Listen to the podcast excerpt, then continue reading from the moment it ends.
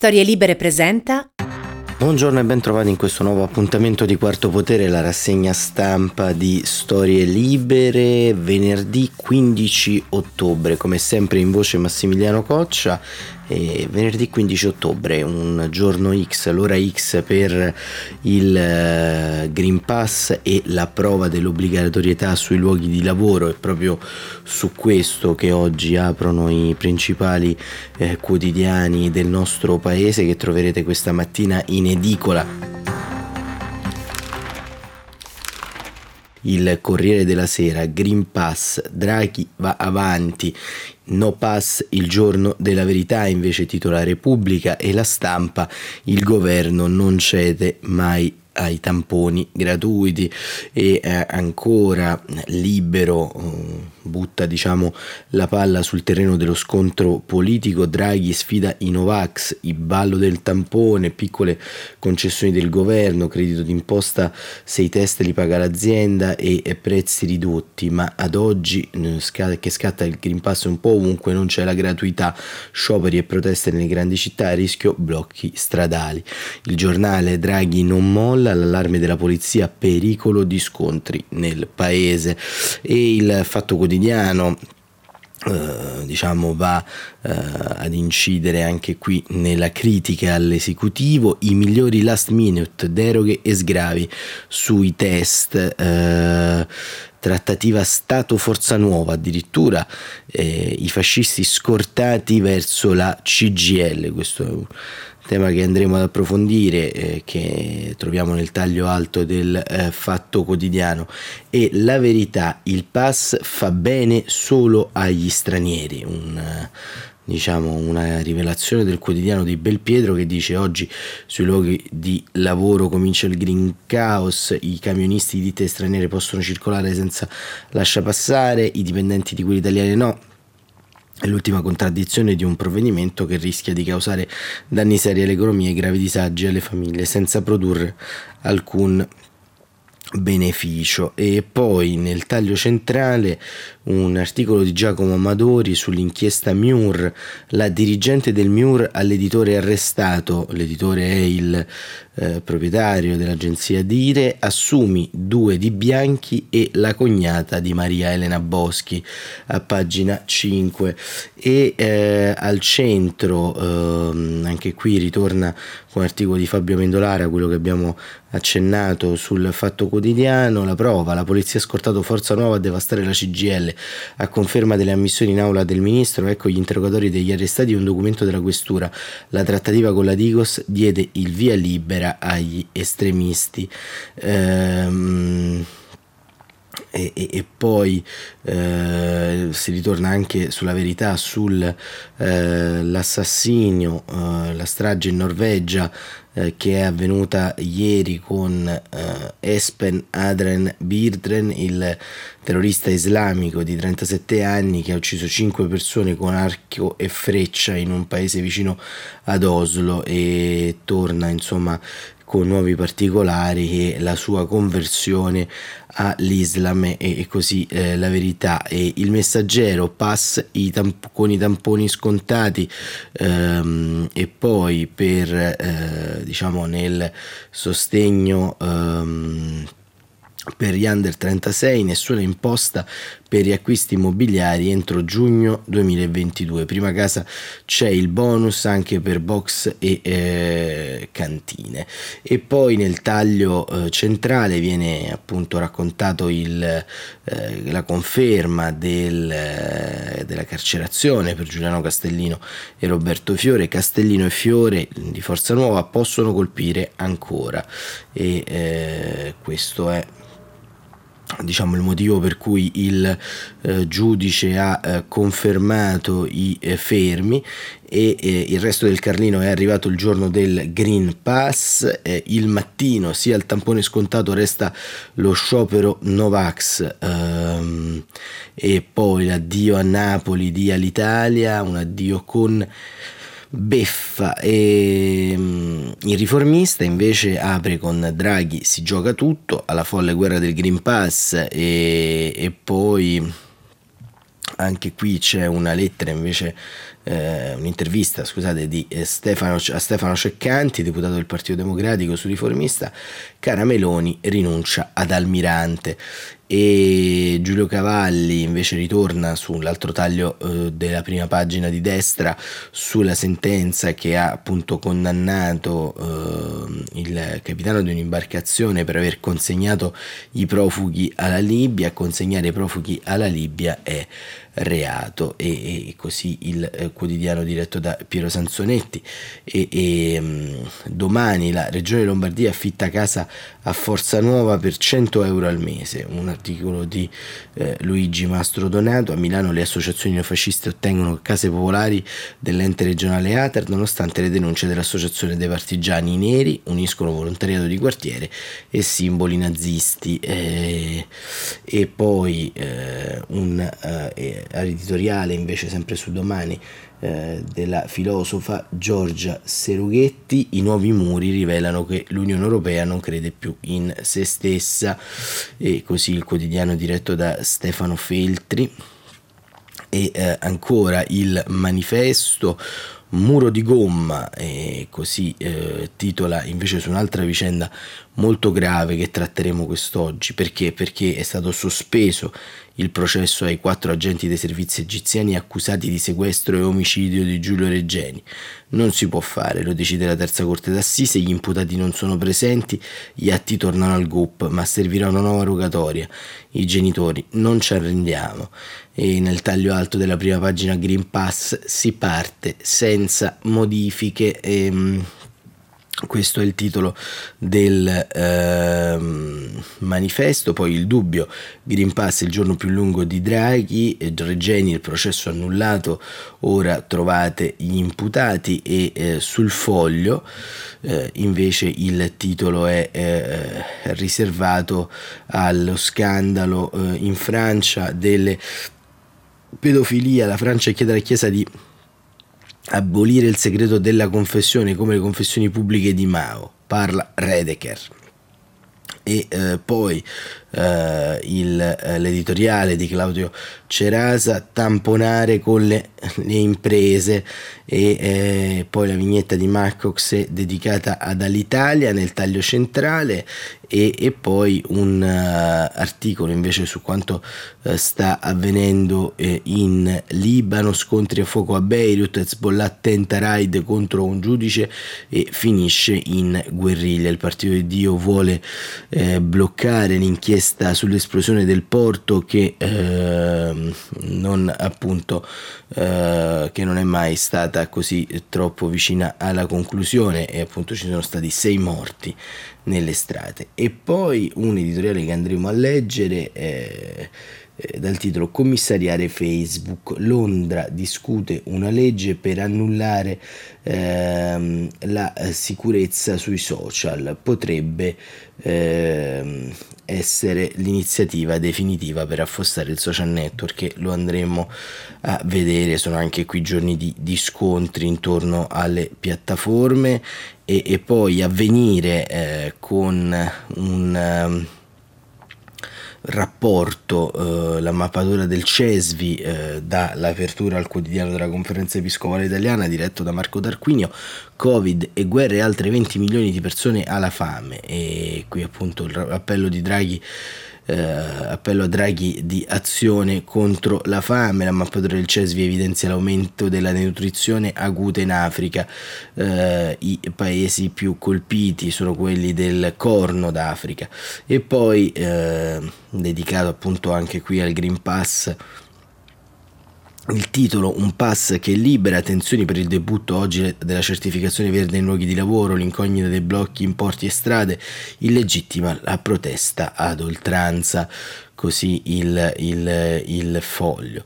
E, e, andiamo appunto a vedere immediatamente eh, diciamo entrando dentro eh, i, i, giornali eh, quelle che sono le notizie che abbiamo accennato. E soprattutto il, eh, diciamo, il grande, eh, la grande notizia del giorno, ovvero quella della sospensione del processo riguardante eh, la, appunto, eh, la morte di eh, Giulio eh, Reggeni perché? perché ovviamente non possiamo diciamo che solidarizzare con la famiglia Reggiani, ma al tempo stesso comprendere quanto sia difficile questa eh, sfida eh, di sfida diplomatica e giudiziaria tra eh, due paesi, due paesi che ovviamente hanno dei sistemi eh, diciamo totalmente differenti a livello giuridico tra di loro, un sistema di garanzie di tutele minimamente accostabile e sul Corriere della Sera Giovanni Bianconi ci racconta quello che è successo la decisione di azzerare per un difetto di forma e genitori è un premio alla prepotenza.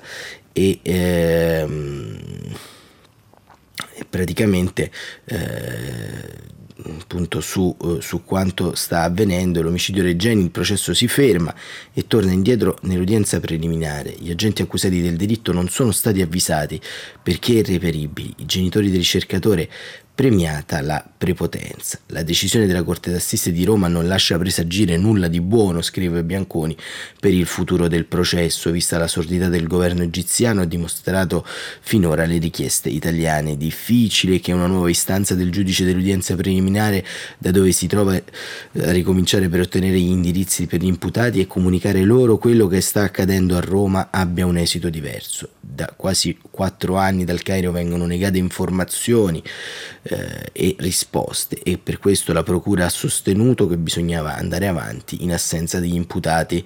Sono solo finti inconsapevoli del giudizio a loro carico. E le rogatorie rimaste lettera morta dal 2017 in avanti. Sono parte integrante dei depistaggi messi in atto prima per ostacolare le indagini e ora per impedire il processo. Tesi respinta nonostante l'ultimo indizio portato dall'accusa per dimostrare lo sbarramento egiziano alla ricerca della verità sulla morte di Giulio Reggeni, la testimonianza resa lunedì scorso, 11 ottobre, dall'ex presidente del Consiglio Giuseppe Conte, contiene l'elenco dei suoi tentativi fatti al più alto livello istituzionale per convincere la Repubblica Araba a cambiare atteggiamento, eh, corrispondenti nella sostanza ad altrettanti tentativi falliti di ottenere la cooperazione richiesta. Nelle varie occasioni dichiarazioni, eh, virgolettato appunto, eh, dell'ex premier di incontri personali e telefonici col presidente Al-Sisi ho sempre sollecitato la collaborazione chiarendo l'estrema rilevanza di questa tragica vicenda per le autorità di governo italiane, per l'intera opinione pubblica nazionale oltre che per rispetto ai familiari, in modo che fosse chiaro ai vari livelli istituzionali che gli autori di questo atroce delitto fossero individuati e condannati attraverso un giusto processo, ha riferito l'ex premier al procuratore di Roma Michele Prestipino e al procuratore aggiunto Sergio Colaiocco lunedì scorso. Nella sua testimonianza Speranza, il capo del governo, eh, che più degli altri tre avvicendatesi dall'omicidio di Regeni ha avuto contatti con il presidente egiziano, ha rievocato quattro colloqui estremamente significativi, ma altrettanto improduttivi, scrive Bianconi. Il primo a New York il 23 settembre 2019, durante l'Assemblea generale delle Nazioni Unite. L'allora Premier sottolineò l'importanza di ottenere la piena cooperazione giudiziaria e istituzionale da parte dell'Egitto, dando anche seguito alle richieste ufficialmente pervenute all'Italia tramite il Ministero della Giustizia. Era il periodo in cui la Procura attendeva di conoscere gli indirizzi degli indagati per notificare gli atti mai comunicati. Il secondo del 14 gennaio 2020 al Cairo ribadì, ricorda Conte, che il ripristino dei rapporti bilaterali nella loro pienezza e intensità passava necessariamente attraverso l'impegno delle autorità egiziane. Puntualizzai che la nostra magistratura era giunta a individuare eh, gli indagati e che l'Egitto avesse il dovere morale di supportare l'azione giudiziaria del eh, governo. E cinque mesi più tardi, il 17 giugno 2020, Conte e Al-Sisi parlarono al telefono. Ripassammo gli aspetti più urgenti di interesse reciproco. Ho lamentato il fatto che non vi fossero passi avanti e che questo rendeva difficoltoso i rapporti tra i nostri paesi. Sottolineai che potevano avere un rilievo strategico, ma questa evoluzione risultava compromessa dal mancato sviluppo sul fronte della collaborazione sul caso Regeni. Il generale egiziano Al-Sisi non dovette preoccuparsene granché se il 20 novembre un'altra telefonata all'allora premier italiano si ritrovò a ripetere più o meno le stesse cose. E appunto qui Conte ricorda anche la, la terza telefonata e, e, Conte ne ricorda che nello stesso periodo quando l'Italia cercava in tutti i modi di ottenere lezioni di domicilio degli imputati sollecitata tramite rogatoria ci fu pure un'attività intensa da parte dell'intelligence finalizzata a creare condizioni per il conseguimento di questo importante obiettivo. Di fatto, insomma, agenti segreti inviati in Egitto per trovare gli indirizzi e notificare gli atti. Ancora niente però. Da allora è passato un altro anno e quella risposta non è arrivata. Tanto che il PM Colaiocco dice in un'aula che gli imputati sanno bene che c'è un processo a loro carico, ma fanno finta di non saperlo per sottrarsi volontariamente al giudizio e provano in questo modo a bloccarlo. Nella testimonianza di Conte c'è spazio per un ultimo particolare interessante, nel quale si intrecciano gli aspetti giudiziari umani nella vicenda. Nel corso degli incontri, dice Conte, con Al-Sisi, ho formulato ulteriori specifiche richieste, tra cui quella di ottenere gli effetti personali di Giulio Regeni. Il Presidente mi assicurò il suo impegno anche su questo, ma non mi risulta che le richieste abbiano avuto corso effettivo. Come tutte le altre, scrive Bianconi, le prossime si vedrà. E questo è, è lo strazio, oltre alla morte che fondamentalmente ha investito la famiglia Regeni che continua a, uh, diciamo, uh, uh, come dire, a, ad investire eh, questa, questa, famiglia e, e, su Repubblica c'è appunto il, eh, l'editoriale di Carlo Bonini dal titolo Quando la democrazia garantisce i diritti di chi li calpesta il rispetto dei diritti salva chi li ha violati. E Carlo Bonini scrive nella decisione con cui ieri sera nella terza sezione della Corte d'Assisi a Roma ha cancellato il processo Regeni ci sono la tragedia e il cortocircuito di un'idea del diritto e della sua applicazione. Nella decisione con cui la Corte d'Assisi ha cancellato dichiarandone nulli i presupposti un processo in cui una famiglia, un paese, il suo governo, il suo Parlamento, la sua magistratura inquirente e un primo organo giudicante avevano finalmente messo fuori gioco l'uso fraudolento del diritto dello Stato egiziano. Sono la tragedia e il cortocircuito di un'idea del diritto e della sua applicazione. E la vittoria, si spera non definitiva, della protervia dell'uomo che quel paese guida, il presidente Abdel Fattah al-Sisi, e la catastrofe politica di chi in questi cinque anni ha preceduto Draghi a Palazzo Chigi, aveva scommesso sull'esito di una mera suasion che al contrario per debolezza e deraticità con cui è stata condotta ha convinto l'interlocutore che l'Italia potesse essere messa nel, nel sacco e umiliata.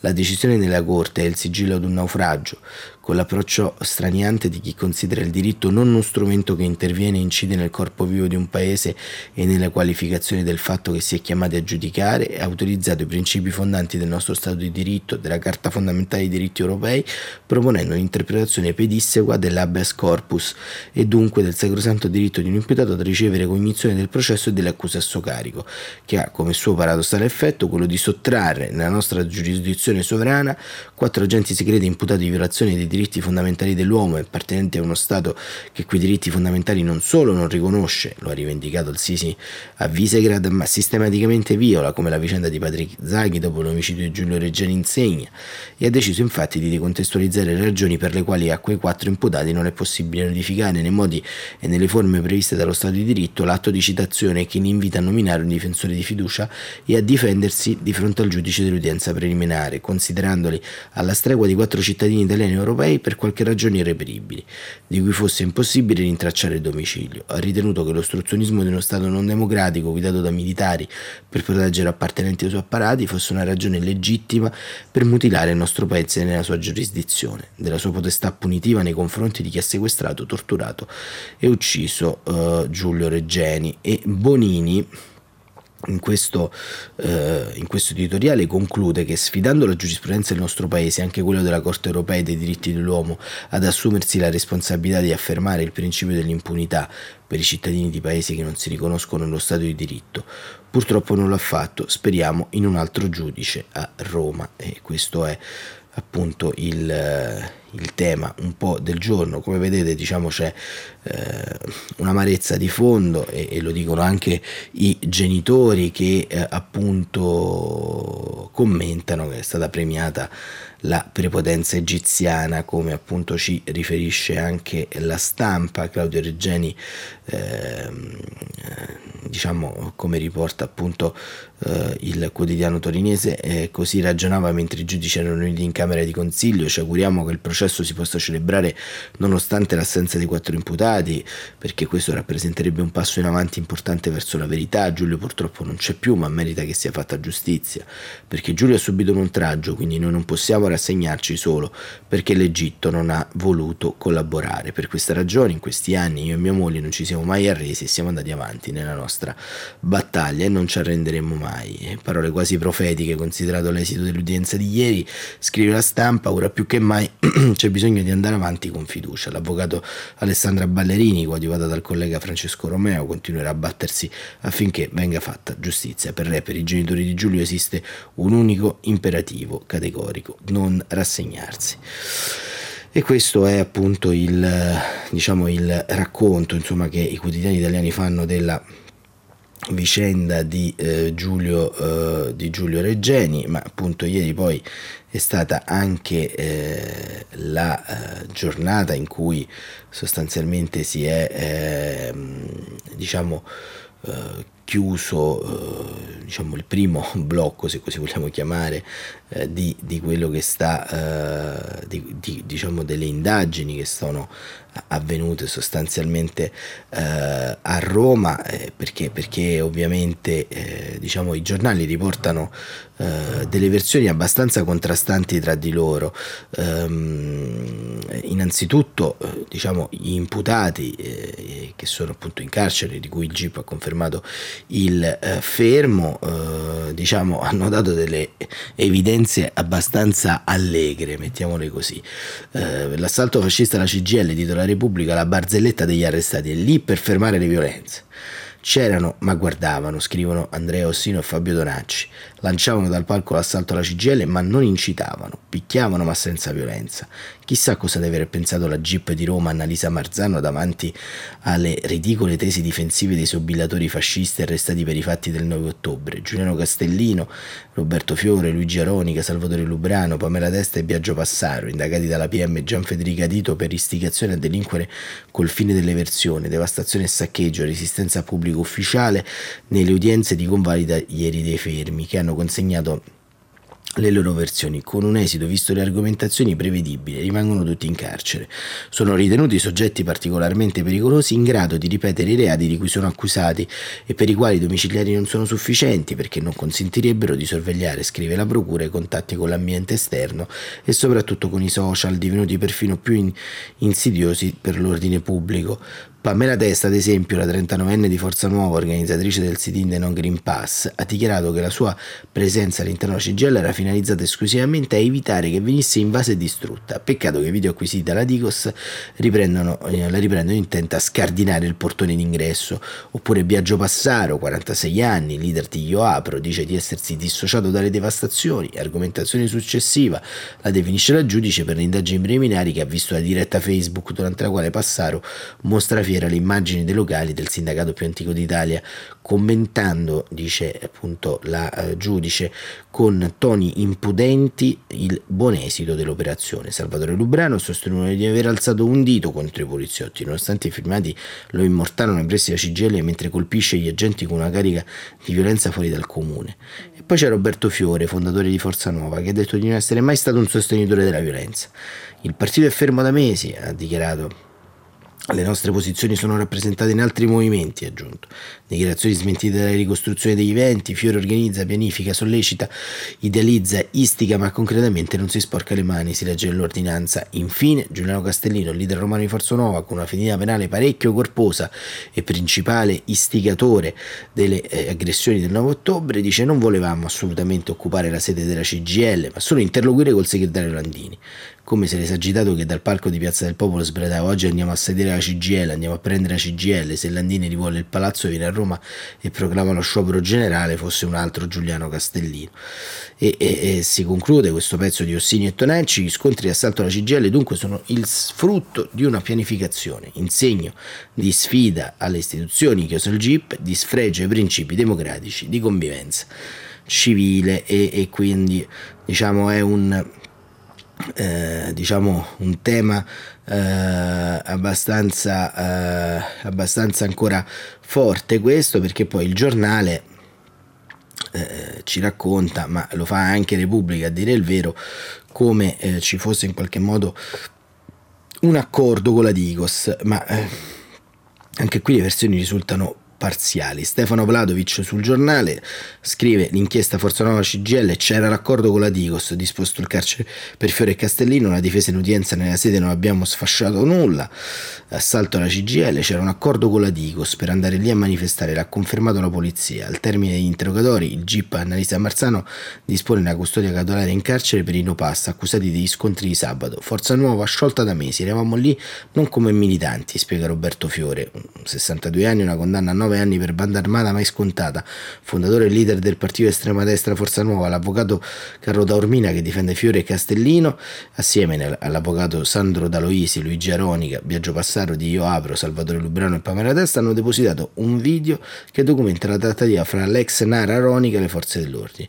Per il GIP però non è contestualizzato, è stata richiesta l'autorizzazione spiegata Armida, sono passati 20 minuti perché si attendeva l'ordine superiore, punto. Se Aronica avesse detto non ci rompete le scatole, alla CGL non sarebbe andato nessuno. Abbiamo ricostruito i comportamenti tutti continua della polizia, dei miei assistiti, dei, dei non miei, accuse pesanti a chi ha gestito le forze dell'ordine e la sicurezza della capitale, dal difensore dei sei, sette imputati con il figlio della compagna di Castellini, Corradetto, per il quale è già stato convalidato l'arresto. C'era l'idea di andare a Palazzo Chigi, ricostruisce da Romina. Castellino dice non andiamo a Palazzo Chigi perché temeva che potesse succedere qualcosa. Aronica parlamenta con la Dicos, chiedono portateci la CGL, fanno l'accordo, il cordone di polizia va avanti, avanti, loro dietro Villa Borghese loro vanno dietro la polizia verso Villa Borghese e la devastazione della CGL. In udienza si arrestati si tirano fuori da ogni accusa, non abbiamo sfasciato nulla. All'interno della sede eh, sindacale c'era solo Fiore, volevamo fare un sit-in all'interno della CGL, ma alcuni facinorosi sono sfuggiti dal controllo e hanno preso il sopravvento. Secondo quanto racconta il GIP eh, Fiore, ex agente dell'MI6 di sua maestà britannico, lui stesso sarebbe entrato in un secondo momento quando all'interno eh, della sede CGL c'era anche la polizia, anche Aronica prende le distanze dall'assalto, insomma secondo la difesa Fiore e Castellino fa, danno l'incarico a Aronica, eh, quello che è più in contatto con la polizia polizia e chiede l'autorizzazione per il corteo. Fra ipotesi ipotesi andare a Palazzo Chigi o da Landini. Il responsabile di Cossi in piazza, secondo gli arrestati, promette di parlare con i suoi superiori. Dopo mezz'ora avrebbe autorizzato il passaggio da Piazza del Popolo alla CGL. 3.000 persone staccano dai 10.000 e vanno verso Piazza del Brasile, superano Porta Vinciana e arrivano a Corso Italia. E questo è un po', diciamo, anche qui un altro tema da affrontare. Ma eh, andiamo poi a vedere anche un po' come si sta mettendo eh, diciamo appunto la madre di questo scontro, ovvero il, eh, diciamo, il dibattito intorno al Green Pass. Oggi appunto eh, si teme il blocco e noi chiudiamo proprio su questo e chiudiamo con un editoriale del foglio che si intitola Draghi il pacificatore, eh, un, articolo interessante perché, perché eh, diciamo Carmelo Caruso eh, ci pone il tema del disinnescatore Draghi perché insomma le polemiche le sappiamo.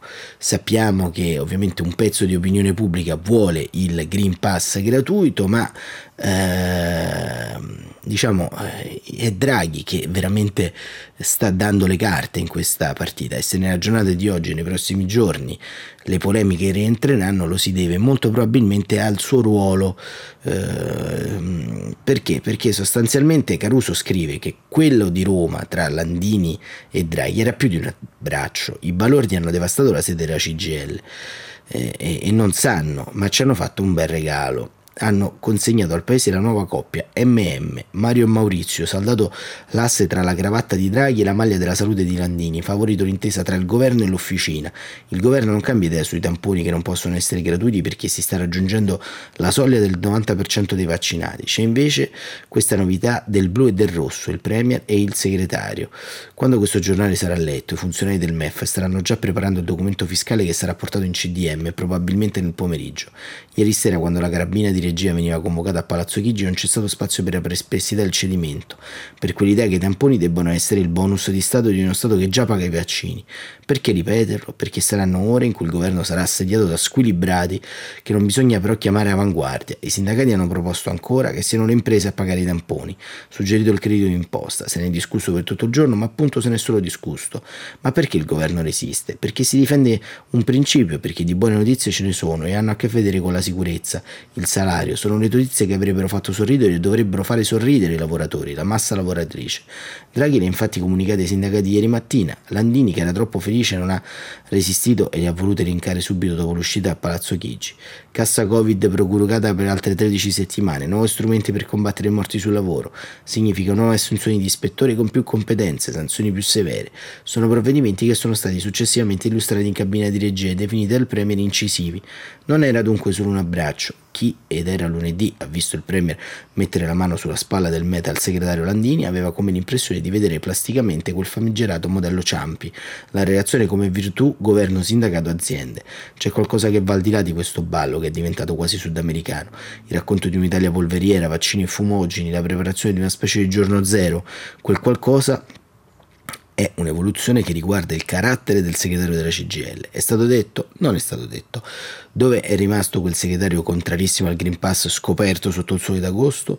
Ieri mattina dicono che quella figura era una figura scomparsa perché sconvolta dall'attacco delle bestie in casa. Era anche il giorno del centenario della nascita di Luciano Lama, a cui Draghi ha dedicato parole così alte che non potevano non riguardare Landinico e, e che, eh, che, si è anche commosso. Lama ha contribuito in modo decisivo al mantenimento della pace sociale del paese, scrive Draghi, opponendosi alla brutalità dell'estremismo.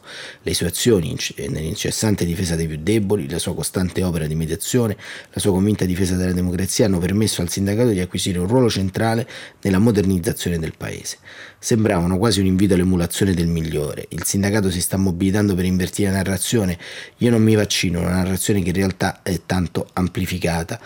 I numeri, anche quelli dei portuali, dei camalli, che sono descritti come gli ultimi dei forconi, sono in realtà minori. Sempre ieri Andini si faceva grande suggeritore del tampone aziendale, che non è certo una novità, ma è più come eh, calmierato, più come un gradino che gli operai è convinto possono facilmente superare. Il vero ultras del tampone gratis è rimasto solo Salvini, ma questo si sa. Doveva essere tanto solo che Giuseppe Conte ha pensato di fare un po' di compagnia. Hanno qualcosa in comune, la nostalgia del comando.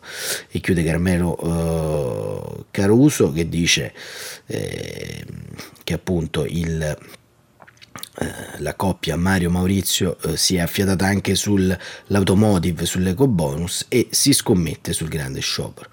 Non è stato mai così bello vedere perdere queste squadracce.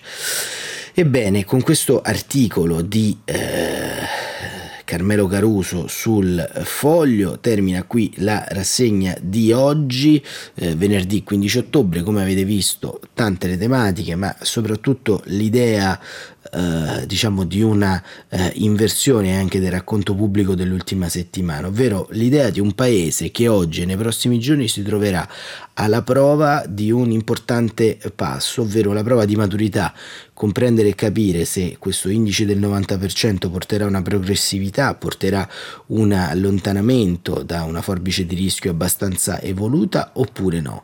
Eh, sono questi diciamo i temi che riguarderanno l'agenda Draghi nelle prossime settimane, nei prossimi mesi e sono questi i temi che in qualche modo saranno al centro della disputa anche eh, dopo i ballottaggi che si terranno domenica, perché domenica e lunedì ovviamente eh, le città torneranno al voto e forse si uscirà anche da questa campagna elettorale Di Re che si è rivelata anche abbastanza dura, più cruenta anche del previsto per essere uno scontro marginale e poi si riaprirà la danza immobile, quella che ci porterà al successore di Sergio Mattarella al Quirinale. Ma per oggi è davvero tutto, vi auguro un buon proseguimento di giornata e noi torniamo a sentirci come sempre su Quarto Potere per la rassegna stampa a partire da lunedì e domani con uno speciale, visto che c'è il Salone Internazionale del Libro di eh, Torino, eh, accompagneremo diciamo, la vostra giornata di domani con una conversazione con Giovanni eh, Grasso, autore di un libro su Lauro De Bosis. Grazie ancora e buon proseguimento.